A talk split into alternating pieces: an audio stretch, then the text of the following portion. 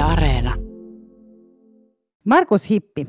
Raikku kysyy, että jos sun pitäisi sanoa yksi asia, joka kuvaa vahvimmin englantilaisuutta, niin mikä se olisi? Olisiko se esimerkiksi yhteiskuntaluokka, kylmä ja kuuma vesihana erikseen, lämmin vesipullo, kuningashuone vai ehkä myös maan ja varsinkin Lontoon monikulttuurisuus? Eli mihin englantilaisuus sun mielestä kiteytyy?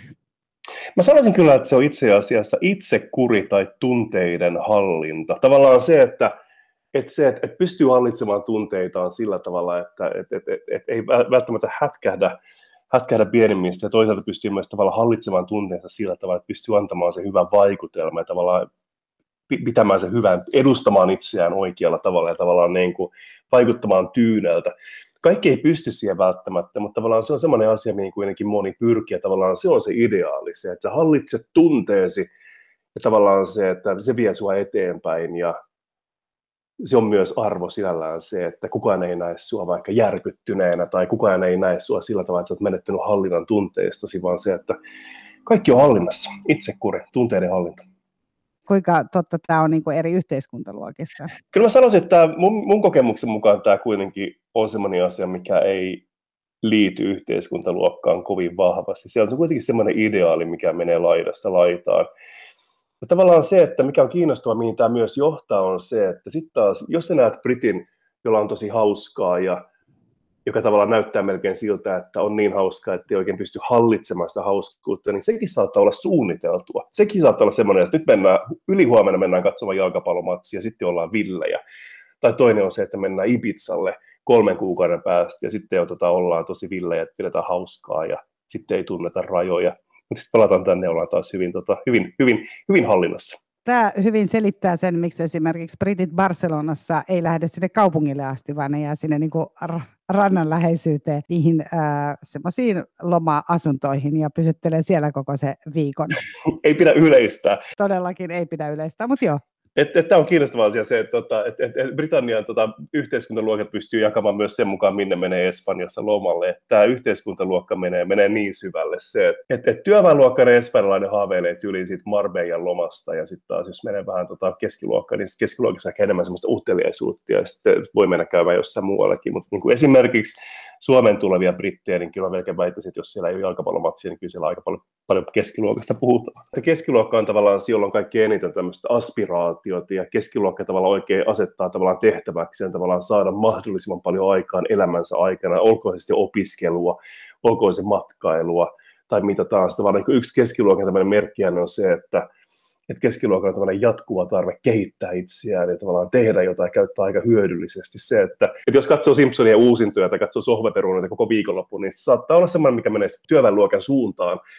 Se on aina, kun puhutaan tämmöisistä asioista, niin kuin englantilaisuudesta, niin mä oon hirvittävän varovainen sen suhteen, että mä en halua tota, tota, yleistä liikaa. Se on vähän sama kuin mä puhuisin suomalaisuudesta ja puhuisin siitä, että suomalaiset tykkää käydä saunassa, hiihtää, paistaa makkaraa kiukaalla, ja kaikki katsoo jääkiekkoa. Näitä asioita on hirveän vaikea yleistää, mutta tavallaan mihin mä itse pohjaan ja mitä mä oon itse nähnyt täällä päässä on se, että mitä mä oon nähnyt Lontoossa ja mitä mä oon nähnyt Manchesterissa ja Liverpoolissa viime vuosien aikana.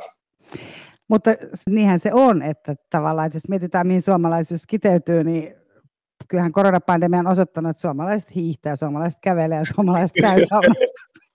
että se menee. Mutta hyvä. Tota, ää, tänään kysy mitä vaan ohjelmassa aiheena on siis englantilaisuus ja siihen liittyvät stereotypiat, kuten ehkä tosiaan myös se, että minkälaisia eroja maan sisällä on. Aihetta avaa, paitsi kuten äsken kuultiin, Lontoossa pitkään asunut, niin myös Liverpoolissa ja Manchesterissa asunut ja työskennellyt toimittaja Markus Hippi, jonka osa ehkä muistaa parhaiten sekä Yleisradion että Maikkarin aamutelevisiosta ja radiossakin on hänen ääntään kuullut ja jota ehkä joku teistä on kuunnellut myös Monoklen eli paikallisen mediayhtiön nettiradion lähetyksissä, nimittäin sinne Markusta pyydettiin töihin oli kymmenen vuotta sitten. Mun nimi on Mira Selander, oikein lämpimästi tervetuloa. Yle puheessa. Kysy mitä vaan. Sä tosiaan, Markus, olit Suomessa Maikkarilla aamutelevisio ja, aamutelevisiosssa ja haastattelit Monoklen pomoa, jonka jälkeen hän pyysi sua töihin.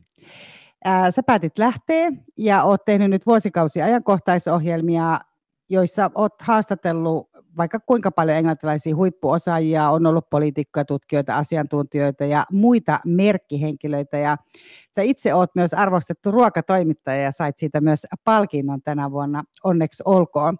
Kiitos paljon. Uskotko sä, Markus, että kyky katsoa englantilaista yhteiskuntaa vähän ulkopuolelta on myös jonkinlainen niin kuin etu tuossa sun työssäsi? On se varmasti. Kyllä mä huomaan sen, jos tavallaan puhuu toimittajan työstä ja siitä, mitä mä teen siellä melkein joka päivä, on se, että mun tehtävä on tuoda hyviä ideoita meidän lähetyksiin ja kertoa siitä. Meillä on kansainvälinen yleisö kuitenkin. Meidän tehtävä on kertoa siitä, mitä tapahtuu Britanniassa ja muualla päin maailmaa. Ja se, että meidän filosofia on se, että me ollaan löydetty hyviä ihmisiä, taitavia ihmisiä eri puolilta maailmaa, ja jokainen tuo sitten näihin meidän kokouksiin omat näkökulmansa ja omat tapansa nähdä maailmaa, ja se on arvokasta, ja se on semmoinen, mitä on kiinnostava tavalla havainnoida sitten suomalaisina, sitä, miten, miten britit näkee maailman, ja miten mä oon tavallaan aika monissa asioissa vähän eri mieltä siitä, että millä oikeasti on väliä ja millä ei. Onko se muuttunut kuinka paljon tämän kymmenen vuoden aikana, jos nyt puhutaan nimenomaan tästä Lontoon ajasta ja siitä monoklen ajasta?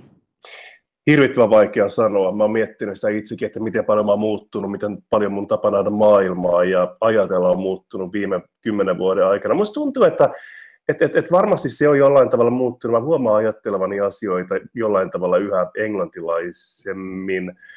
Ja mä huomaan myös, että, että eri asiat ihmetyttää mua ja tavallaan miten mä selittäisin tämän? Se, että mä jotenkin vaan niin kuin koen maailmaa vähän eri tavalla sen takia, kun mä oon ollut täällä niin pitkä ja mä oon tavallaan tottunut tavallaan, mä oon saanut vaikutusta siitä, miten muut ihmiset täällä näkee maailmaa. Ja sitten sitä väitetään myös, että toisen kielen puhuminen on myös eri tapa ajatella. Ja mä miettinyt sitä, että kun mä puhun täällä englantia kuitenkin 99 prosenttia ajasta, niin millä tavalla se vaikuttaa siihen, miten mun aivot toimii ja miten mä ajattelen. Mm.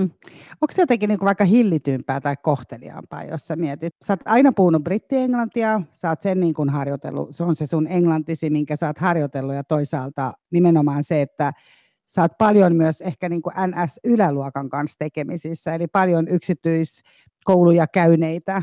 Se on aika hieno kieli, siinä on hienoja sanoja versus vaikka sitten ehkä niin kuin englanti jossain muuallakin jos ajattelet vaikka sitä Liverpoolia tai Manchesteria, niin onks, eikö englannin kieli ole silloin vähän erilainen? Erilaisia sanoja. Erilaisia sanoja jonkun verran joo, mutta tietenkin se isompi ero on aksentti sitten, että aksenttia on se, mikä täällä merkkaa, että paikalliset pystyy määrittelemään toisensa aika äkkiä sen aksentin perusteella. Aksentin perusteella pystyy määrittelemään, mistä tämä, tämä tyyppi on kotoisin, pystyy myös määrittelemään yhteiskuntaluokan vähintään, mikä on kiinnostavaa se, että että kun mä nyt olen asunut siellä Liverpoolissa aikoinaan, sain vähän paikallista, paikallista aksenttia siellä, ja sitten mä olin Manchesterissa ja sain vähän sieltä aksenttia, sitten mä tulin Lontooseen, ja mulla on ollut ystäviä, ystäviä lähinnä Lontoossa aikoina. Tavallaan se, että mun aksentti on varmaan aika kiinnostava sekoitus näitä kaikkia vaikutuksia, mutta kyllä se on, kyllä se niin mitä mun suusta nykyään tulee, niin se on varmasti enemmän Lontoota ja keskiluokkaista Lontoota. Mutta kyllä mäkin huomaan sen, että, että, että, että se kertoo aika paljon mun yhteiskunta tavallaan asemasta täällä ja siitä, että, että, että missä piireissä mä ollut tekemisissä se, että kun mä asun nykyään Itä-Lontoossa ja vaikka joskus hankin paikallisia rakennustyömiehiä remontoimaan asuntoa, mä kamppailen joskus sen englannin kanssa, mitä mä kuuntelen siellä, koska mä en ole tottunut siihen. Mä oon kuunnellut oikeasti työtöissä lähinnä vaan sitä keskiluokka englantia ja tavallaan Amerikan englantia ja tavallaan sitä, että mikä se meidän yleisö on ja, ja kenen kanssa me ollaan tekemisissä, että että se on kiinnostava havainto kyllä se, että mulla ei ole mitään ongelmia sen englannin kanssa, mitä keskiluokaisuudesta kuulee, mutta tota, auta armia sitten, kun täytyy tota, tota, hankkia joku puhdistamaan tota, tämän, tämän rakennuksen kattoa tai tota, puhdistamaan tota, viemäriä tai maalaamaan seiniä, niin se kieli on, on niin erilaista. Ja toinen on se, että tietenkin nyt ei puhuta enää englannista, mutta jos menee Skotlannin suuntaan, niin sitten mä ihan pulassa, jos mennään vaikka Glasgowin tavallaan sen murteen kanssa ja niiden sanojen kanssa, että siellä on ihan, ihan oma kieli. Mm. Kake täällä on itse asiassa kysynytkin, sä äsken sanoit, että tunnistaa, että sä oot Lontoosta ja sä oot niinku keskiluokkaa. Eli kun sä avaat suusi Briteissä ja niinku paikalliset, kun he kuulee sut, niin ajatteleeko, että sä oot niinku sieltä? Vai vieläkö sieltä kuuluu sitten Siilijärvi tai Helsinki? Aika, aika äkkiä paikalliset huomaa sen. Ja kun, kun mä kuuntelen itseäänikin radiossa ja mä kuuntelen itseäni nauhat, niin mä huomaan kyllä, että et, et vaikka kuinka kuvittelee puhuvansa hyvää englantia, niin kyllä se silti se suomalaisuus paistaa sieltä läpi. Ja mun mielestä se ei ole paha asia yhtään. Että tavallaan tärkeintä on se, että tulee ymmärretyksi. Ja mitä tulee suomalaisuuteen, niin siis se on meillä kaikilla tämä sama pehmeä ja kova B B kuulostaa aika samanlaisilta, ja se on sama, mikä on varmaan melkein kaikilla suomalaisilla, kun ne puhuu vieraita kieliä, kun me ei totuttu ääntämään niitä eri tavalla. Tota, se on yksi sellainen, mikä paistaa sieltä läpi saman tien. Mutta mut, mut se ei haittaa, koska se on osa persoonaa ja ei mulla mitään tarvetta yhtäkkiä kuulostaa siltä, että mä oon syntynyt Pohjois-Lontoossa ja edustan keskiluokkaa. Ei, ei, ei suinkaan. Ja kun mä kymmenen vuotta aloitin työt, työt, työt täällä, mä tein itse asiassa semmoisen päätöksen, että, että kun mä esittelin itseäni radiossa, niin mä halusin olla Markus Hippi. Mä en halunnut olla Marcus Hippie, niin kuin mä olin ollut aikoina opiskeluaikoina, Manchesterissa ja Liverpoolissa aina Marcus. Mä en tykännyt siitä. Mä haluaisin olla Markus Hippi. Ja se on kiinnostavaa se, että tämä on semmoinen asia, mikä on herättänyt hurjan paljon huomiota meidän yleisössä. Että ihmiset niin kuuntelee sitä ja ne yrittää päätellä, että mistä mä oon kotoisin, että tavallaan miten se ääntää nimensä, että se kuulostaa niin, jotkut sanoo, että se kuulostaa vieraalta, jotkut sanoo, että se kuulostaa seksikkäältä, jotkut sanoo, että se häiritsee niitä ja se on enemmän työpaikan vitsi se, että joku jossain vaiheessa oli kuunnellut radiota. Me tavattiin tämä kuuntelija jossain tilaisuudessa, ja tämä kuuntelija sanoi, että hän oli kuunnellut sitä Markus Hippiä aika pitkään, ja se oli niin kuin, että, että se vaikutelma oli se, että se on ehkä Espanjasta, mutta toisaalta se voisi olla myös tosi yläluokkainen intialainen. Ja tämä oli mielestäni huvittavaa. Joo, ei ensimmäisenä ajattelin sitä intialaisuutta välttämättä siihen.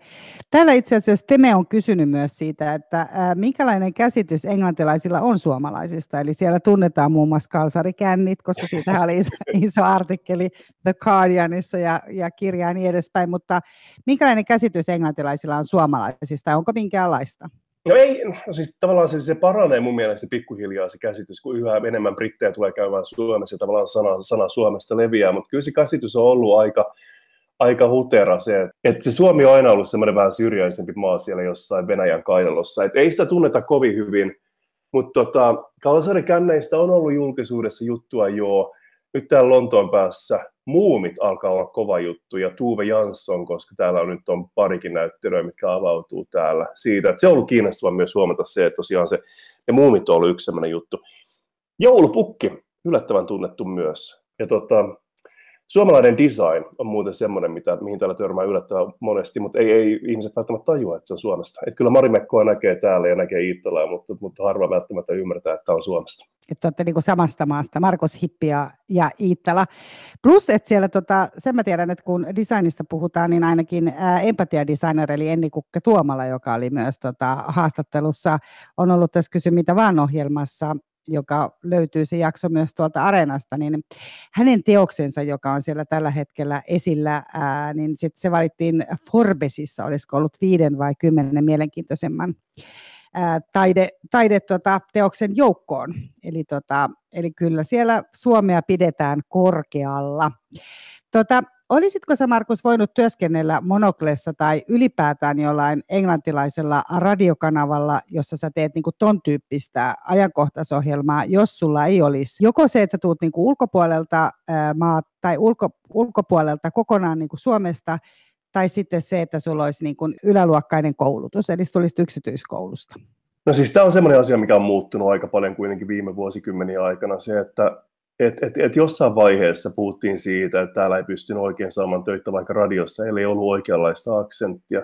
Silloin puhuttiin BBC-aksentista ja puhuttiin siitä, mitä se edustaa. Mutta kyllä se on niin pikkuhiljaa muuttunut se, että, että esimerkiksi BBC Radio One, mikä on tavallaan meidän nuorisokanava, vähän niin kuin Yle, Yle X, niin sinne alkoi pikkuhiljaa tulla kuitenkin sitten eri aksenttia eri puolilta maata, ja se oli tavallaan tietoinen päätös, mitä siellä mun käsittääkseni tehtiin, että tavallaan, että haluttiin, että se edustaa kansaa paremmin, ja sinne tuli myös skottiaksentteja, erilaisia aksentteja, tavallaan sinne haluttiin persoonia, ja se oli tavallaan semmoinen, mikä alkoi muuttua siinä joskus, mitä mä sanoisin 90-luvulla mun käsittääkseni, että erilaisia aksentteja alkoi tulla sinne, ja tavallaan sitten se on muuttunut pikkuhiljaa, että täällä on puhuttu etenkin BBCn puolella on puhuttu paljon siitä, että halutaan, että, että erilaiset vähemmistöt on yhä enemmän äänessä ja etniset vähemmistöt ja tavallaan myös eri yhteiskuntaluokat pääsee näihin hommiin. Tavallaan se on pikkuhiljaa muuttunut. Kaikki ei ole valkoisia keskiluokan edustajia. Mutta sitten taas käytännön tasolla, kun miettii sitä vaikka missä mä oon itse tällä hetkellä töissä, niin kyllä se huomaa siellä se, että, että hakemuksia, mitä meille tulee vaikka harjoittelijoiksi tai sitten hakemuksia ihan, ihan oikeisiin työpaikkoihin, niin kyllä siellä valtava edustus on oikeasti, mitä tulee sitten siihen valkoisen keskiluokkaan edellä, jotka on monesti käynyt yksityiskouluja. Tavallaan realiteetti on se, että ne, jotka on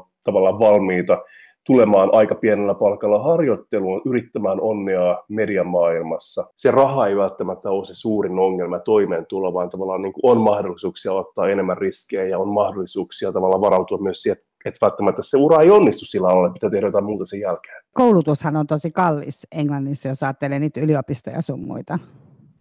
No se riippuu, että kyllähän täällä saa opintolainan paikallisena, mutta kyllä niin kuin aika kovista summista puhutaan se, että jos tekee vaikka, vaikka kandidaatin tutkintoa, niin se muistaakseni jossain 9000 punnassa, olisiko nyt suunnilleen vuodessa.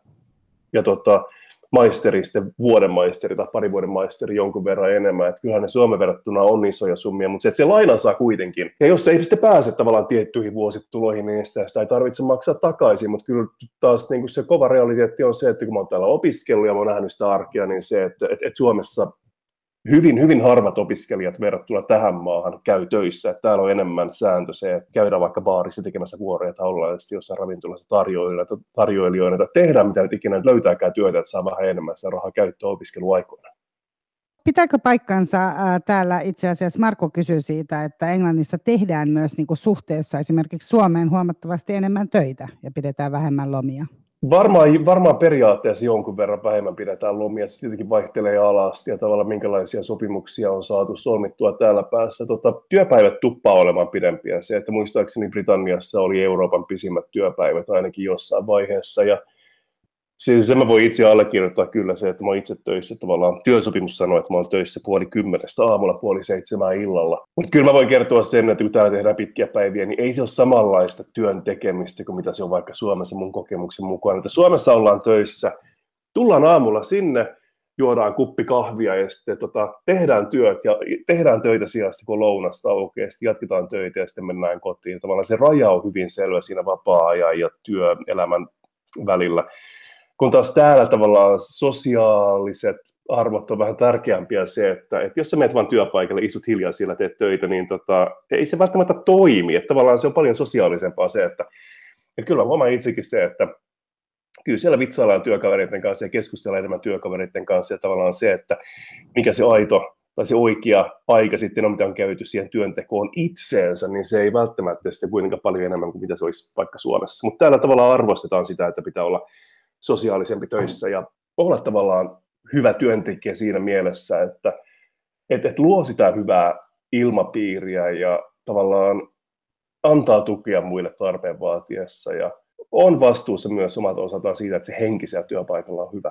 Se on niin kuin enemmän ehkä semmoista etelä-eurooppalaista, joskus siitä tehtiinkin olisiko ollut The Guardian tai joku vastaava, mistä luin, että nimenomaan sitä niin tutkittiinkin, tai kun mietittiin eri ää, Euroopan maiden ää, suhdetta työntekoon ja vapaa-aikaan, niin aika voimakkaasti oli esimerkiksi, mä muistan, että Espanja tai joku muu oli niin kuin vahvasti esillä, ja Italia varmasti myös mm-hmm. siinä just, että nämä, tavallaan niin kuin työajan ja vapaa-ajan välillä ei ole niin suurta Musta, musta niin mua huvittaa se, että yksi mun, yksi mun kaveri itse asiassa täällä, joka meni töihin ensimmäiseen työpaikkaan, se kertoo sitä juttua, että hän oli jotain, jotain tämmöistä niin kuin toimistotyötä. Ja sitten tota, oli vähän tylsempi päivä töissä, niin tota, hän oli käynyt jossain pilailukaupassa ostamassa irtosormia, joita myytiin tyyli Halloweenia varten. Tota, tota, piilottanut ne tuonne kopiokoneen printerin sisään, että siinä vaiheessa, kun joku tuli korjaamaan sitä printeriä seuraavan kerran, löysi ne irtonaiset sormet sieltä koneen sisältä. Tavallaan hyvä vitsi, mikä toi hyvää mieltä kaikille. Mä en tiedä, miten usein tuommoinen Suomessa tapahtuu, kun menee ensimmäisen työpaikkaan. Yle puheessa. Kysy mitä vaan. Tänään siis kysy mitä vaan puhuu englantilaisuudesta ja siihen on vastaamassa englantilaistunut ja myös englannin kansalaisuuden itselleen hoitanut Markus Hippi. Tota, jos nyt vielä mietitään, Markus, sitä, että paitsi se kieli ja just nimenomaan tuommoinen, että nyt sä oot jo oppinut, että on syytä käydä niin kuin pilailukaupassa, kun haluaa tehdä vaikutuksen ja e-, niin edespäin. Mitä muita on semmoisia niin koodistoja, mitä sun piti ottaa haltuun, kun, kun sä oot siellä? Mitä sanoa pilailukaupasta muuta? Se, että mä puhun pelkästään nyt omien kokemusteni perusteella taas, että tietenkin on tarinoita siitä, että tänne tulee harjoittelijoita, jotka menee tuonne Cityn pankkeihin töihin tekee siellä niin sanottuja overnightereita, eli tekevät töitä just jostain aamusta tota seuraavan päivän iltaan tyylin poistumatta toimistosta, että on tietenkin hyviä alakohtaisesti ja tavallaan erilaisia. Sinne voi jäädä, sinne voi jäädä oikeat sormet sit sinne kopiokoneen sinne väliin. Todellakin, todellakin tai, tai, tulee hypättyä jostain ikkunasta, niin kuin on tapahtunut joskus Niinpä. aikoinaan, mutta tota, mutta jos puhutaan tavallaan siitä, että millä tavalla suomalainen pärjää Britannian työelämässä ja tavallaan mitkä ne on tavallaan ne asiat, mitkä pitää hahmottaa ja tavallaan ymmärtää siinä, että tavallaan kanssakäyminen toisten kanssa sujuu, mä voin kertoa sen taas suomalaisille, että tuli aikoinaan töihin tänne ja otin sen suomalaisen asenteen töiden tekemiseen ja tulin tänne ja istahdin sen tietokoneelle ja sitten aika totisina tein hommia siinä ja Mun ympärillä ihmiset vaan ihmettelivät, että mikä sillä oikein on, miksi se on noin tuommoinen tota, pahan tuulisen oloinen. Mä olin vaan suomalainen, ei siinä ollut mitään vialla, mutta mä tein vaan töitä. Ja tavallaan tajusin tärkeä asia se, että tavallaan pitää kuitenkin yrittää tuota, puskea sitä hymyä ja tavallaan just keskustella muiden kanssa ja olla sosiaalinen. Et se on semmoinen asia, mikä auttaa asioita eteenpäin. Toinen asia on myös se, että mä tulin Suomen työelämästä, missä kuitenkin tiettyyn pisteeseen asti puhutaan asioista suoraan. Ja tavallaan se oli taas toinen asia se, että että, että, että kyllä mä oon joutunut vähän muuttamaan sitä, miten mä selitän asioita ja miten mä vaikka kritisoin muita tai miten mä vaikka esitän omia mielipiteitäni, että, että kyllä täällä pitää vähän pehmentää kantoja kuitenkin, mikä liittyy siihen brittiläisen kohteliaisuuteen tai englantilaisen kohteliaisuuteen tietyllä tavalla se, että, että vähän pehmennetään asioita, että on tavallaan semmoisia, mitä voisin kutsua tavallaan pehmenti, miksi, tavallaan semmoisia, semmoisia sanoja tai ilmaisuja niin kuin I'm afraid, pahoin pelkään, että, tai tota, sadly, harmi kyllä surullisesti tämä ei. Tavallaan tämmöisiä asioita, mitkä tavallaan niin kuin vähän pehmentää sitä, miten asiat ilmaisee. Ja välttämättä kaikkea. Mä oon myös oppinut sen, että jos mä nyt oikeasti annan vaikka palautekeskustelun, niin kyllä niin kuin täällä Britanniassa tämmöinen palautekeskustelu menee sitä kautta, että ensin tavataan tämä ihminen, sitten, sitten jutellaan niitä näitä ja sitten vähän tota, hymyillään siinä vitsailla josti ja sitten tota, by the way, mennään asiaan ja sitten kerrotaan se pikaisesti ja sitten sen jälkeen pehmennetään vielä jollain tavalla sitä, että puhutellaan muista asioista niin, että ei jää hyvää, ei jää pahaa jälkimakua. Että tavallaan pitää paketoida asioita kauniisti, että tavallaan ne on helpompi ihmisten sulattaa ja käsitellä. Tulee sellainen olo, että, että ei oikein niin sit tiedä, mikä on totta. Mutta se on sellainen asia, mitä monet sanoo täällä itse asiassa, se, että brittejä on vaikea ymmärtää, koska se koodisto on niin erilainen. Se, että et, et, et nyt jokainen kuulija voi mennä googlaamaan netistä ja katsoa, siellä on aika paljon tämmöisiä kaavioita, että mitä britti sanoo ja mitä britti tarkoittaa, näiden kanssa monesti tota, kompastellaan sitten, jos täältä kotoisin tai ei ollut kyllin pitkään täällä. Että jos vaikka kuvitellaan, että sulla on joku projekti ja sun pomo sanoo sen jälkeen sitten, että, että, se, ei, että se on not bad, niin helposti eurooppalainen on siinä sitten, että, tota, että se on ihan ok sitten. Itse asiassa, mitä tämä tarkoittaa tämä pomo on se, että kyllä siinä niin kuin, tota, paljon parannettavaa. Tai sitten, tota, jos britti sanoo vaikka, niin jos tulee vaikka jonkinlainen ongelma tai joku asia menee pieleen, että jos joku toinen sanoo sille, että, että I'm sure it's all my fault, mitä se käytännössä tarkoittaa on se, että se on kyllä sun oma vika siinä tapauksessa. no tätä mä tarkoitan, että sun pitää tietää, että tarvitaan sellainen niin kuin toinen sanakirja ymmärtämään sitä koodistaa selvästi. Kyllä sen pikkuhiljaa hahmottaa, kyllä sen pikkuhiljaa oppii se, että kun tänne tulee töihin, niin tota, kyllä se on pakko ilmiötä myöhemmin oppia. Että et, ei se muuten pidemmän päälle toimi.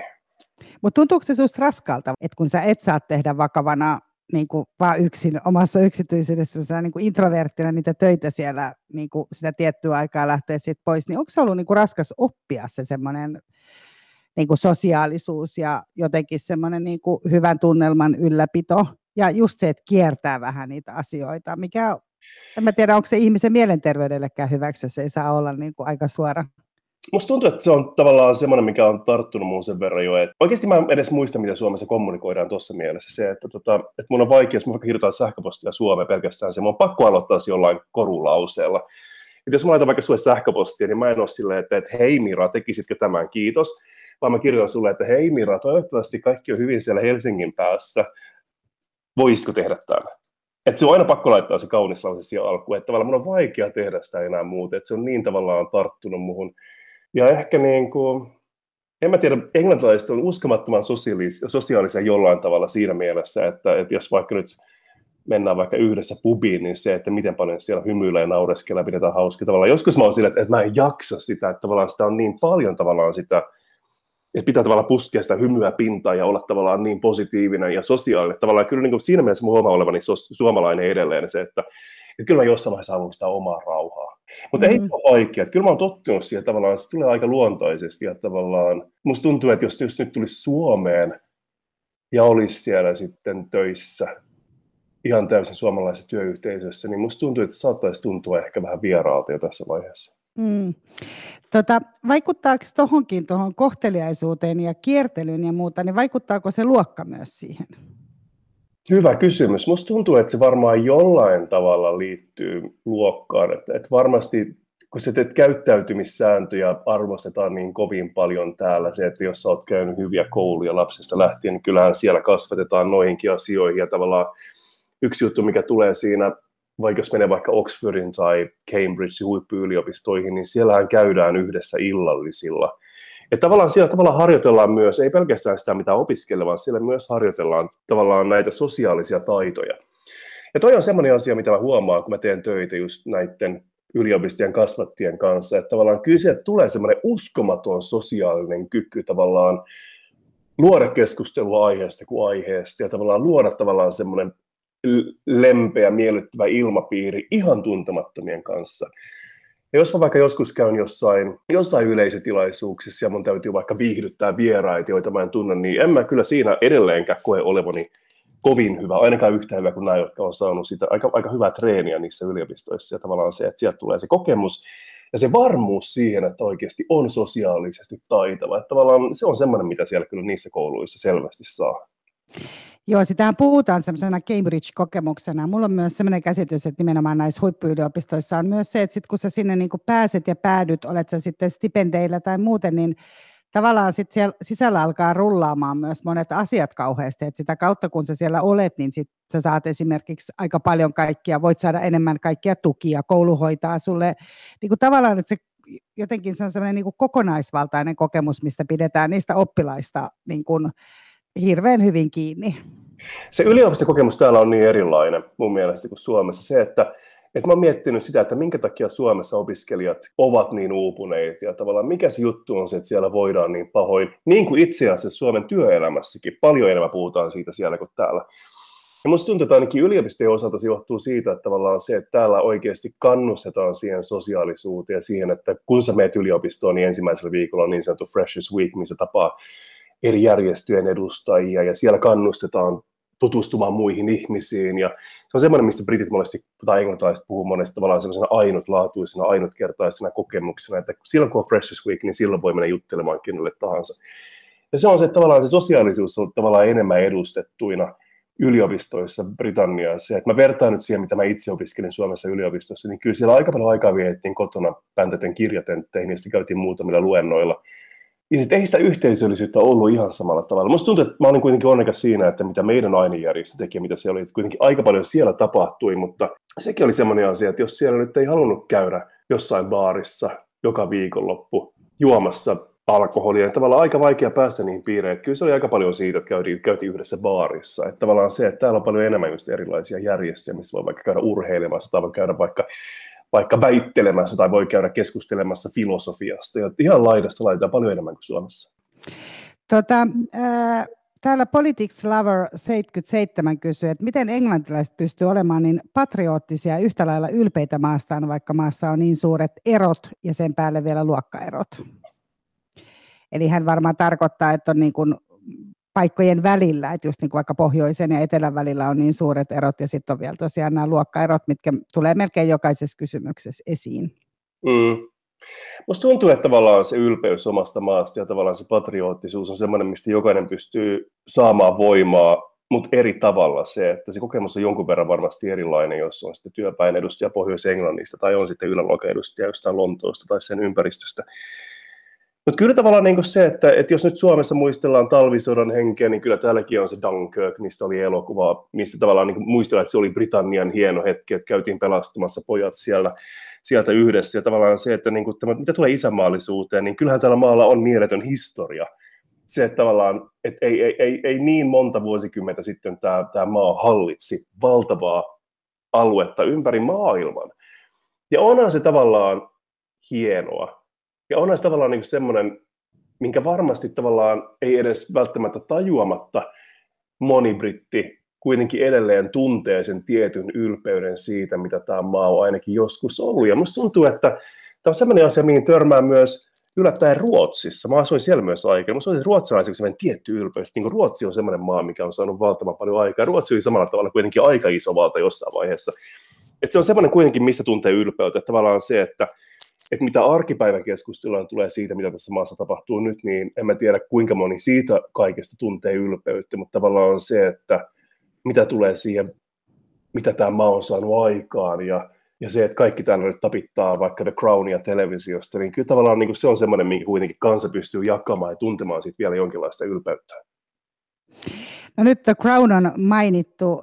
Täällä on kysymys siitä, että odotas nytten. Kysytään nimenomaan näistä kuninkaallisista. Eli, eli onko tota, että miten sä niinku itse suhtaudut siihen, että, että englantilaiset kuitenkin on niin paljon sen monarkian puolesta, että se on niille niin merkittävä asia? No en mä tiedä, miten moni sen puolesta nykyään oikeasti kuitenkaan on. Että tavallaan katsoo näitä mielipidetiedusteluja, niin ne vaihtelee aika paljon. Nyt tietenkin menemättä liikaa näihin, niin toi Harryn ja Meganin lähtö oli aika traumaattista ilmeisesti monelle, että että että että että, että, että tämä pariskunta ei välttämättä ole hirveästi suosiossa tällä hetkellä monissa piireissä. Mutta mun mielikuva on se, että, että kuningatar on kuitenkin täällä, Elisabeth on kuitenkin tota, semmoinen, mistä on kuitenkin kaikkein suuri yhteisymmärrys siitä, että hänestä täällä pidetään, mutta sitten sen jälkeen, kun menee vähän nuorempi, menee vaikka Charlesia asti, niin siinä vaiheessa alkaa olla vähän enemmän semmoista, että, että ei nyt olla ihan varmoja siitä, että miten se kuningashuone nyt kuitenkaan, mitä se meille antaa ja tavallaan mitä se edustaa ja näin, että tavallaan siihen liittyy aika paljon nostalgiaa ja se on kuitenkin semmoinen, mikä jakaa hyvin paljon eri yhteiskuntaluokkia ja tavallaan jakaa ihmisiä myös luokkien sisällä, mitä, siitä, mitä mieltä siitä kuningasper, kuningasperheestä ollaan. Et, et musta tuntuu, että sekin saattaa hyvin paljon muuttua siinä vaiheessa, kun tota, valta siirtyy seuraavalle sukupolvelle. Et, et, et kuningatar on tähän asti tehnyt semmoisen työn, että et kyllä sitä arvostetaan täällä melkein, melkein henkilöstä riippumatta, mutta sitten taas kun alkaa mennä vaikka Charlesiin tai tai, tai Williamin, niin siinä vaiheessa aletaan kysellä sitä, että miten paljon tämän oikeasti pitäisi maksaa ja tavallaan miten me saadaan oikeasti vastineeksi siitä. Sä itse puhuit Meghan Marklesta äsken ja, ja miten häneen suhtauduttiin ja siinä on tietysti se oma kuvionsa, että se on niin kuningashuone, mutta että onhan keltainen lehdistö siellä niin kuin kirjoittaa hirveitä artikkeleita niin kuin, ei heidän mielestään sopivista englantilaisista niin kuin esimerkiksi jatkuvasti. Täällä on Indi kysynytkin, että britit nähdään usein jäykkinä, yläluokkaisina ja valkoisina. Et jos otetaan esimerkkinä just kuninkaalliset Hugh Grant, tennis ja niin edelleen. Millä tavalla koet Britannian muuttuneen tai muuttuvan ää, siinä mielessä, että saako vaikka uusi brittiläinen sanoa asioita julkisesti vai pitääkö se olla vain tyytyväinen ja hiljaa? Musta on kiinnostavaa, että mainitsit no stereotypia ensimmäisenä se, että miten Briteistä ajatellaan, koska musta niin semmoinen asia, mitä mä halusin sanoa aika alkuvaiheessa, oli se, että, että kyllä Suomessakin Briteistä on aika monenlaisia stereotypioita, että on toi yläluokkaisuus ja on toi, on toi val, valkoisuus, mutta sitten samaan aikaan kuitenkin taas toinen ääripää on sitten vaikka jalkapallohuligaanit. Että se on ihan toinen ääripää. Tavallaan musta tämäkin tavallaan omasta, omalla tavallaan kertoo siitä, miten monenlaisia ihmisiä täällä on ja tavallaan se, että miten oikeasti ei voi, ei voi yleistää, kun puhutaan yli 60 miljoonaa ihmisen kansakunnasta, mitä Britannia on. Mutta siis tota, palatakseni siihen vielä sun kysymykseen, niin tota, mikä se muuten oli? Mä tämä, oli tämä oli varmaan se pointti, mitä Indi tässä niinku kysyi nimenomaan, että saako siellä onko mahdollisuus siihen, että vaikka niin kuin ei alkuperäinen britti sanoa asioita, niin kuin kommentoida asioita ja myös varmaan tämä ei-valkoisuus? Saa, se on mun mielipide, mutta sitten taas saman aikaan, että mä oon laukunut kyllä tällä mielipiteitä ja kyllä mä jossain vaiheessa ollut vähän se, että jos mulla on vähän varovaisempi näissä asioissa ja olla laukomatta ihan niin paljon kuitenkaan, koska mä en ole kuitenkaan syntynyt täällä. Mutta saman aikaan mä oon kuitenkin asunut täällä aika pitkään, mä oon kuitenkin maksanut aika paljon veroja täällä. Mulla on Britannian kansalaisuus, mulla on Britannian passi niin kyllä mä nyt otan oikeudekseni kuitenkin jonkin verran kritisoida tätä maata. Ja monesti mä huomaan, että kyllä niin siellä tulee semmoinen vähän semmoinen puolustusreaktio kuitenkin takaisin näissä asioissa. Mä tiedän, että tavallaan tämä on vähän henkilökohtaisempi asia taas niille englantilaisille, jotka oikeasti on niitä paljasjalkaisia englantilaisia. Mä en ole koskaan joutunut mihinkään, mihinkään konflikteihin tämän takia kuitenkaan. Ja sitten taas, taas, mikä mua melkein harmittaa on se, että aina Suomessakin luetaan näitä daily mailejä ja mitä näitä on tässä on, sitten tavallaan se, että et, et, et, et nehän on oikeasti aika hirveitä julkaisuja. Et tavallaan se, että mitä ne kirjoittaa, on kirjoittanut vuosikymmeniä, tavallaan mitä ne edustaa, on, on taas ihan, ihan toinen asia se, että et, et, et niillä on paljon lojaaleja lukijoita, mutta sitten taas mitä niissä, asiat, asiat monesti uskomattoman kärjistettyjä niissä, ja taas monesti ne lehdet saattaa edustaa aika hirveitä asioita, ja sitten tavallaan se, että kun näistä lehdistä lukee, mitä Meghan Markle vaikka on sanonut, niin mä toivon aina, että et, et, et Suomessa nyt esimerkiksi ei saada sitä käsitystä, että kaikki on sitä mieltä, kaikki on sitä mieltä. Mä huomaan, että jossain vaiheessa siellä Suomessa alkoi olla uutisissa tai jollain nettisivulla semmoisia vähän ihmeellisiä juttuja Briteistä. On vähän semmoisia ihmeellisiä juttuja aina siitä, mitä tässä maassa tapahtuu. Sitten huomasin semmoisen ilmiön, että siellä käytiin toimituksissa lukemassa Daily Mailia. ja käännettiin näitä juttuja Suomeen. Sitten tavallaan se ihmeellisesti se juttu kääntyy aina siihen, että Daily Mail on kirjoittanut, että brittituristit jollain Kreikan lomasaarella katsovat vastenmielisesti pakolaisia, jotka on rantautunut sinne. Ja mä olisin, että minkä takia britit ja mikä tämä juttu Ja sitten kävi ilmi, että tämä oli vain Daily Mail juttu, mikä oli suoraan kopioitu. Että jos siellä oli jotain vastenmielistä reaktiota, niin ei ollut pelkästään ne britit siellä, vaan kaikki muutkin. Ja sitten kuitenkin tavallaan se on taas hirveä kärjistys se, että joku on siellä katsonut vähän alaspäin. Täällä itse asiassa Samu kysyikin, että mitä lehtiä luet ja mitä kanavia katsot, niin kun, ää, jotta pysyt niin kuin brittiläisessä yhteiskunnassa. Mä oon toimittaja, niin mun on vähän pakko yrittää katsoa kaikenlaisia, mutta mulla on semmoinen melkein periaate, että mä yritän pysyä erossa Daily Mailista ja The Sunista, koska mä oikeasti, mä, mä, mä en voisi sietää niitä. Tavallaan se, että, että se mitä se edustaa, on semmoinen asia, mitä mä en itse edusta. Et ihan lähtien Brexitistä ja ihan lähtien, mitä tulee vaikka, vaikka, vaikka maahanmuuttajien kohteluun, niin mä en, mä en pysty allekirjoittamaan niitä arvoja. En ole elässäni ostanut yhtään tuommoista julkaisua. Ja joskus saatan katsoa kantta, mutta mä en halua kuitenkaan enempää viettää aikaa niiden kanssa. Mutta siis, mitä mä muuten luen, niin täällähän on kiinnostavaa se, että Britannian mediakentässä, vaikka lehdistö on kuitenkin aika kiinnostavalla tavalla jakautunut se, että, että, että, että, että siellä edustetaan erilaisia näkemyksiä, erilaisia aatteita. Että Guardian on se, mitä vasemmistopiireissä luetaan ja vihreissä piireissä luetaan kuin raamattua ja se on joskus aika ennustettu, että tavallaan se kyllä niin kuin, se pystyy melkein arvaamaan jo, että mitä mieltä The Guardian on näistä asioista. No kyllä. Sitten siellä on toinen ääripää, mikä on The Daily Telegraph, joka on taas semmoinen, semmoinen, semmoinen niin kuin oikein niin kuin vanhan kantainen ja semmoinen oikein konservatiivinen ja samalla tavalla myös aika ennustettua se, että mitä mieltä siellä ollaan asioista. Ja sitten siinä puolivälissä on esimerkiksi uh, The Times, jota mä luen myös, joka on kuitenkin semmoinen, niin kuin, että esimerkiksi The Timesin kanta, mitä tulee Brexittiin, oli se, että emme kannata sitä välttämättä, mutta kyllä tämä maa tulee pärjäämään. Että tavallaan semmoinen aika semmoinen keskivälin semmoinen lehti, että tavallaan se, että, että jos lukee noin kolme, niin saa aika hyvän käsityksen kuitenkin siitä, että missä, missä täällä maassa ollaan menossa ja tavallaan mitä, mitä keskusteluja on käynnissä. Televisiossa No, mä katselen BBCtä, mitä kanavia siellä on ja näin. Että tavallaan BBC ja nämä on, sielläkin on kiinnostavia asioita menossa nyt, koska Britannian konservatiivihallitus näyttää miettivän tai olevan sitä mieltä, että Britannian BBC on liian vasemmistolainen ja niin sanottu woke, mikä se onkaan suomeksi, mikä se olisi tämmöinen niin kuin tiedostava ja tavallaan tämmöinen niin kuin vähän liian liberaali. Täällä perustettiin äskettäin semmoinen kanava kuin GB News, joka taas on vähän niin kuin Britannian oma Fox. Kokeile onnea siinä, että saisiko tänne perustettua tämmöisen konservatiivisen televisiokanavan. Ja mitä mä nyt sanon sen, sen, sen laukaisun jälkeen, niin ainakin tota, niitä pitää vielä vähän saada se homma pyörimään paremmin. Se, että ei sitä vielä voi ottaa vakavasti. Se näyttää vähän tuommoiselta koulu-TVltä siinä mielessä, että, että, että, että, että se varmaan saattaa se laatu parantua siinä ajan kanssa, mutta kiinnostavaa nähdä, minkälainen peluri siitä tulee Britannian mediakentässä. No nyt kun sä mainitsit tuon Brexitin, niin täällä oli kysymys myös siitä, että mitä sä uskot, että mitä tästä tulee käymään, onko Skotlanti ää, irtoamassa nyt, nyt tota, Brite, Britanniasta, että mikä on se sun veikkauksessa? Joo, Saija kysyy täällä, että uskotko, että Iso-Britannia pysyy kasassa? Mä en haluaisi ennustaa välttämättä sitä, koska mun ennustukset meni väärin Brexitin kohdalla ja myös sen suhteen, että saako ne oikeasti Brexitin tehtyä mä olin sitä mieltä, että tämä maa ei koskaan tule lähtemään EU, mm. niin siinä vaan kävi sitten.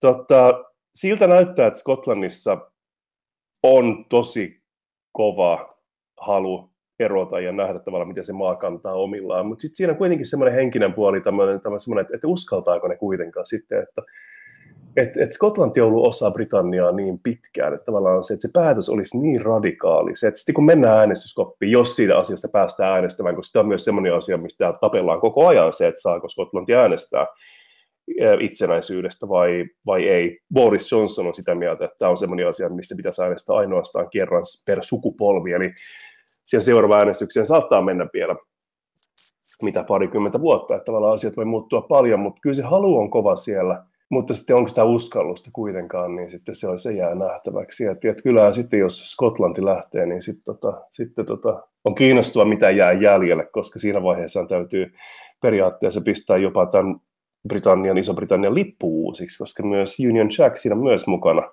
Skotlanti. Että tavallaan Union Jack koostuu Walesin ja Englannin ja Skotlannin lipuista. Yle puheessa. Kysy mitä vaan.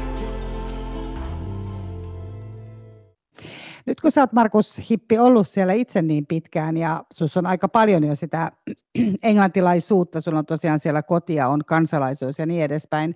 Ää, kuinka paljon sä itse voit niin kuin ottaa osaa tällaisiin keskusteluihin esimerkiksi? Miten sun suhtaudutaan, jos sulla on kauhean vahva Brexit-kanta? Muista, muista se, että mä kuitenkin asun Lontoossa ja Lonto, Lonto vastusti Brexittiä. Se, että et, et, et aika harvassa on kyllä nämä niin sanotut Brexit, Brexiteerit täällä, mitä on tullut vastaan. Se, että kyllä se, se on semmoinen asia, minkä, minkä mä myös haluaisin, että ihmiset muistaa se, että tosiaan tämä maa oli niin kaksi kahtia jakautunut sen Brexitin suhteen tavallaan se, että kyllä ne, jotka haluaisivat ero, eroon EU-sta, on, on monesti jossain muualla, että et kyllä mua kosketti aika pitkään se, että, että mä asuin Itä-Lontoossa ja tuossa vieressä, missä mä asuin pitkään, on semmoinen alue kuin Hackney ja Hackneyin paikallisella kaupungintalolla. Siellä liehu EU-lippu ihan loppuun asti.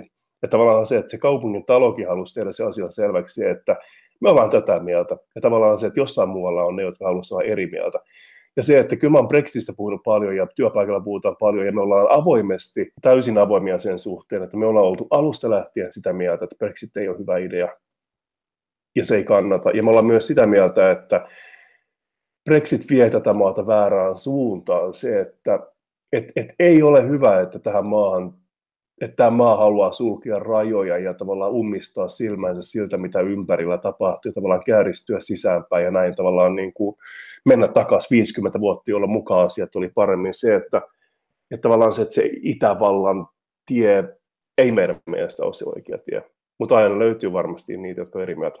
Haitse sitä kansalaisuutta, sitä Britteen kansalaisuutta nimenomaan sen Brexitin takia täällä Anu I kysyy vai, vai onko siinä myös jotain muita syitä? Oli siihen muitakin syitä. Tavallaan Brexit ei välttämättä edes ollut se, tavallaan se syy suoraan siihen, vaan kyse oli enemmän siitä, että mä olin, mä olin kuitenkin ollut opiskelemassa Englannissa ennen ja mä myös ollut parissa muussa paikassa vaihto-opiskelijana. Tavallaan aina oli se, että sä oot siellä jonkun aikaa, mutta sä oot vieras tavallaan, että sulla ei kuitenkaan mitään sanavaltaa asioihin täällä, ja sitten jossain vaiheessa lähdet pois, ja se on se odotus. Ja mä olen sitten tavallaan se, että kun mä tulin Lontooseen, niin mä olin alusta lähtien sitä mieltä, että, että mä en välttämättä lähde täältä pois. Että tavallaan se, että mä haluan olla täällä, ja mä haluan, että mulla on sananvaltaa tässä yhteiskunnassa, ja se, että mä en halua, että mulla on koko ajan sellainen status, että mä oon vieras. Ja sen takia se oli mulle tärkeää se, että mä saan sen passin jossain vaiheessa, että mä tunnen, että mä oon täysvaltainen kansalainen tässä maassa. Tota, minkälaisia asioita sulta kysyttiin siinä kokeessa, kun sun piti tehdä sellainen pitkä koe, että mitkä on ne asiat, mitkä lasketaan, että, että sun pitää niin kuin tietää, jotta sä voit äh, lukea itsesi brittiläiseksi? Mitä siinä oli? Mun piti käydä kielikokeessa jopa, kun mulla ei ollut loppututkintoa täältä maasta, mikä oli kuitenkin aika helppoa, että se maksoi kuitenkin, se maksoi muistaakseni 150 puntaa ja sitten se oli semmoinen kahden minuutin jutustelusessio opettajan kanssa, mutta sen lisäksi mun piti käydä läpi niin sanottu Life in the UK-koe, Siis se oli, se oli aika kiinnostava kirja itse asiassa, jossa oli tavallaan aika yleisevistävää tietoa tämän maan historiasta, urheilusta, kulttuurista, juhlapyhistä, maantieteestä, ihan kaikesta poliittisesta systeemistä, järjestelmästä, ihan laidasta laitaa. Ja sitten se koe oli monivalintakoe, jossa jotkut, jotkut kysymykset oli aika vaikeita. Kuka oli Henry the Fourth, kuka oli hänen tota, kolmas vaimo. Olennainen kuitenkin tämä on historialle, koska näiden vaimojen kautta tapahtui paljon. Siis oli myös sellaisia kysymyksiä, kuten, että mistä, mistä Margaret Thatcher oli parhaiten tunnettu tässä maassa? A, oliko hän olympiaurheilija vai B, Britannian ensimmäinen naispääministeri? Toinen kysymys oli myös, että mitkä, which one of these is not a fundamental British value? Mikä näistä ei ole tavallaan hyvin tärkeä olennainen brittiarvo? A, se, että pitää huolta itsestä ja muista. B, se, että pitää huolta siitä, että, että ei roskaa, vai se, että juo paljon alkoholia. No mikä oli? no se jälkimmäinen, viimeinen. Et jotkut oli vaikeita, jotkut oli aika yksinkertaisia, piti muistaakseni saada 75 prosenttia läpi. Mutta sen jälkeen piti myös käydä seremoniassa tekemässä valat ja lupaukset kuningattarelle ja maalle. Ja tämä on kuitenkin suht tuore juttu, ja syy siihen kuulemma on se, että jossain vaiheessa jotkut siellä hallituksessa aikoina ajatteli, että, että jos mä nyt käyn siellä laulamassa God Save the Queen ja teen näitä valoja, niin sitten tota, on epätodennäköisempää, että mä oon terroristi. Niin, että se tuntuu siellä sydämessä asti. Niin. Tota, äh, Mika täällä kysyy, että kuinka usein käyt iltapäiväteellä ja tarjotaanko siellä vieraille oikeasti aina ensiksi teetä vai, vai tota, joko sielläkin kahvi on eka vaihtoehto. Ja myös itse asiassa Anu on kysynyt tuosta brittiläisestä ruokakulttuurista, että onko se edelleen sitä fish and chipsia vai Eli kuinka totta nämä on edelleen nämä niin kuin vasta afternoon tea? Ja tietysti tuo englantilainen breakfast, siitä on myös kysytty. Mä en ole käynyt ekanakaan koskaan afternoon tealla, koska se on tavallaan semmoinen asia, mitä nyt mun elämässä ja maailmassa täällä ei juurikaan harjoita. Mä tiedän, että kyllä siellä voi käydä, jos menee johonkin hienoon hotelliin, niin afternoon tea voi löytää sieltä. Ja turisteja käy paljon siellä, ja niin pitää laittautua näin. Siellä saa sitten kurkku voi leipää. Sitten toinen on tämä tee, että tämä on taas tämmöinen, että varmaan Lontoo tai isot kaupungit versus muu maa.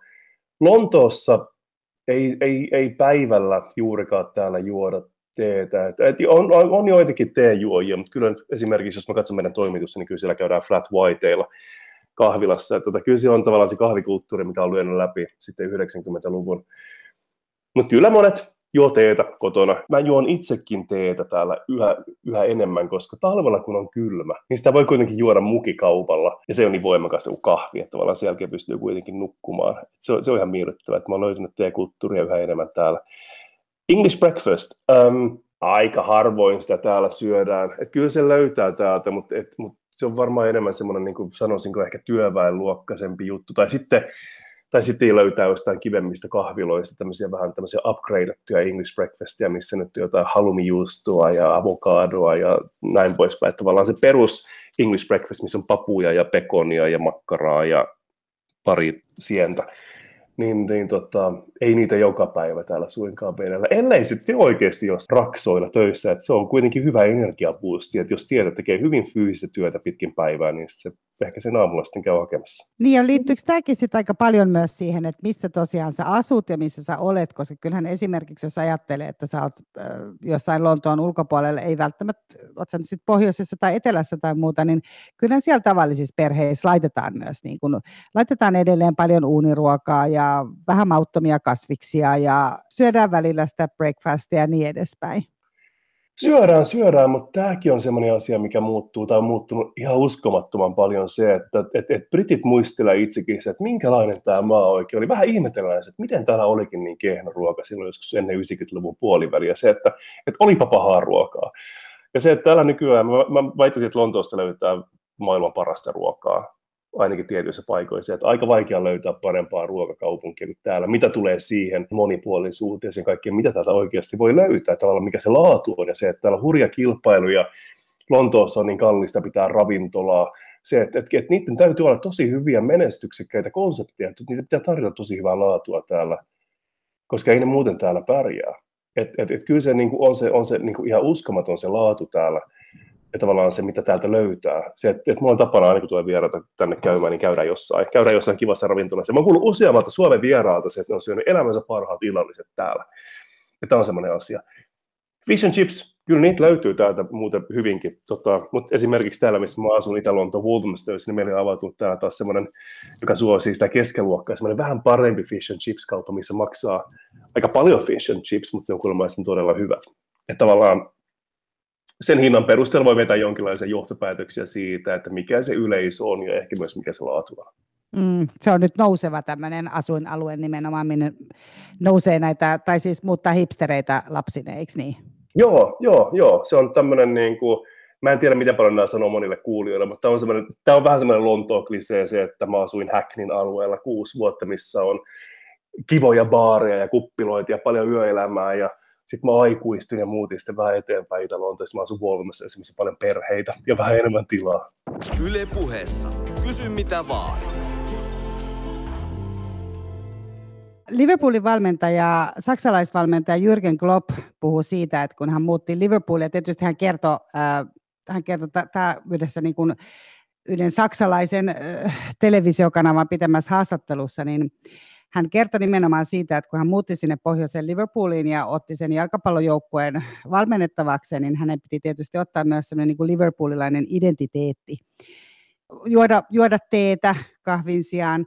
Ja, ja sitten yksi asia, mistä hän puhui, oli muun muassa se, että kun ihmiset kutsuu niin kuin teelle, ja voidaan varmaan arvata, minkälaisissa piireissä myös Jürgen Klopp liikkuu, mutta joka tapauksessa, kun siellä kutsutaan niin kuin hänet perheineen teelle, niin hän tosiaan oli aina menossa teelle, ennen kuin hän tajusi, että, että se on niin kuin, kesti jonkun aikaa ennen kuin tajusi, että se on niin kuin illalliselle. Eli, mm-hmm. eli kutsutaan tota, sinne illalliselle. Onko jotain niin kuin tämän tyyppisiä asioita, onko niin kuin Lontoo sillä tavalla erilainen, että kutsutaanko siellä ylipäätään niin kuin ihmisiä kylään tai muuta vastaavaa, vai liittyykö se siihen, että sä oot jossain, on Liverpoolkin iso kaupunki, mutta että ehkä se kulttuuri on vähän erilainen.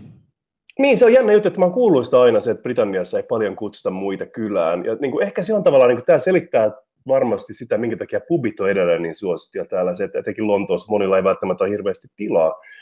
Niin se, että sitten on mukava nähdä muita pubissa ja istua siellä. Ja kyllä ihmisiä kutsutaan kylään, mutta en mä niin kuin, ei varmasti samalla tavalla. Se, että kun Lontoossakin se elämäntyyli on hyvin erilainen. Se, että täällä käydään kuitenkin ulkona. Että aina käydään jossain pubissa, voi nähdä, tai kahvilassa voi nähdä, tai ravintolassa voi käydä. Tavallaan se elämäntyyli on siinä mielessä erilainen. Se, että, että, että kylässä käyminen on vähän harvinaisempaa ehkä. Kyllä mä oon järjestänyt illalliskutsuja kotona, mutta, mutta ehkä kuitenkaan ei, ei, ei kylässä varmaan käydä samassa mittakaavassa ehkä se kuitenkaan kuin Suomessa. Täällä on kuitenkin niin paljon ravintoloita, pubeja ja baareja, niin tavallaan, ne tavallaan täydentää sitä kotia se, että ne on myös semmoinen toinen olohuone. Mutta koti ei ole siis niin intiimi paikka, etteikö sinne voisi kutsua. Joo, se varmaan riippuu myös, myös henkilöistä. Se, että yksi, yksi kiinnostava kirja, mikä muuten on, mikä kannattaa katsoa, jos tota, kannattaa lukea, jos tämä aihe kiinnostaa, on Watching the English, jonka kirjoitti muistaakseni Katie Fox, joka se kirja tavallaan se idea on se, että se on sosiaaliantropologinen katsaus siihen, mitä englantilaisuus on. Ja Katie Fox väittää siinä kirjassa, että syy, minkä takia on niin vaikea löytää noita asuntojen numeroita ovista tai talojen numeroita on se, että englantilaiset haluaa alitajuisesti pitää jonkinlaisen etäisyyden ja tavallaan olla vähän, vähän vaikeasti saavutettavissa tai vähän piilossa. No ehkä tämä, tämä kuvastaa sitä myös, että kun haluaa pysyä vähän piilossa, täällä on nimittäin yksi kuulija on kirjoittanut myös siitä, että hänen mielestään suomalaiset ja englantilaiset muistuttaa yllättävän paljon toisiaan. Hän on asunut siellä Englannissa tosin sillä 90-luvulla, missä sä oot koko ajan maininnut, että kaikki on muuttunut niin kuin sen jälkeen, mutta tota, hänen käsityksensä oli, että suomalaiset ja englantilaiset voi olla yllättävänkin paljon yhteistä. Kyllä, ja se on tavallaan se kiinnostava paradoksi englantilaisuudessa se, että et, et ollaan sosiaalisia ja ollaan tavallaan kivoja ja tavallaan pidetään yhdessä sitä tavallaan sitä, posia, sitä positiivista tavallaan noidankehää yllä. Ja ollaan ystävällisiä myös tuntemattomille monesti ja suomalaisia turistia tulee tänne ja sitten monesti kuulee aina, että, että, että siellä baarissa on tavattu tosi kivoja tyyppejä, jotka on sitten varmasti kavereita ja varmasti nähdään uudestaan. Että, ette te välttämättä kyllä varmaan näe uudestaan. Tämä on semmoinen juttu, että se on vaan siinä hetkessä. Ja tavallaan se, mikä on se samanlaisuus, on se, että itse asiassa kun menee tavallaan, että se on melkein, tämä sosiaalisuus on melkein semmoinen suoja, tavallaan semmoinen panssari et kun sen tekee, niin sitä ei tarvitse paljastaa liikaa itsestään. Ja tavallaan sen, sinne syvemmälle pääseminen on se haaste. Se, että, että loppujen lopuksi mitä se löytää on se, että, että englantilaiset on aika lailla samanlaisia, aika epäsosiaalisia ja a, aika juroja kuitenkin pohjimmiltaan. Miten sinne sitten pääsee sinne englantilaiseen niin syviin vesiin hänen kanssaan, jos haluaa? Ajan kanssa. Se kestää pitkään. pitkään. Mulla on yksi hyvä, hyvä työkauden kanssa, mä oon tehnyt töitä yhdeksän vuotta ja meillä on edelleen se, että joskus ajetaan sama metro kotiin, me asutaan samalla alueella. Ja sitten jos mä näen Tomi vaikka metroasemalla, niin mä tiedän sen, että Tom haluaa olla itsekseen, se, Tom ei jaksa työpäivän jälkeen enää olla tekemisissä. Ja mä itse asiassa ehkä vähän samanlainen. Mä oon tehty semmoinen herrasmies-sopimus, että jos me lähdään metrossa, me istutaan eri vaunuissa ja mennään eri tahtia kotiin, että meidän tarvii istua vierekkäin siinä junassa 40 minuuttia ja yrittää, yrittää jutella jostain. Se on vaan helppo, jos me vaan jotenkin no, noterataan toisemme pikaisesti ja mennään vaan tyydesti eri vaunuihin istumaan jos on koko päivän pitänyt siellä työpaikalla ensiksi sellaista niin kuin hyvää spirittiä yllä, niin ymmärrän. Markus, miksi sä ylipäätään lähdit pois Suomesta ja halusit nimenomaan Englantia? Mä oon miettinyt sitä, mä oon utelias mieli ja mä en voinut jättää välin tilaisuutta muuttaa Euroopan suurimpaan kaupunkiin ja kokea se elämä siellä. Kyllä se nyt jälkikäteen miettiä varmaan myös liittyy se, että, että mä olin kuitenkin ollut Helsingissä työelämässä useamman vuoden ja kaikki oli hyvin töissä, mutta tavallaan se suomalainen elämä on erilaista. Se, että et, et kun mä olin reilu 30, niin mä en ollut varma, että halusinko mä enempää sitä, että mun elämä koostuu siitä, että mä käyn töissä, sen jälkeen kotona ja sitten Alepassa, tai ensin töissä ja sitten Alepassa. Ja sitten tavallaan niin elämä tavallaan typistyi aika paljon siihen.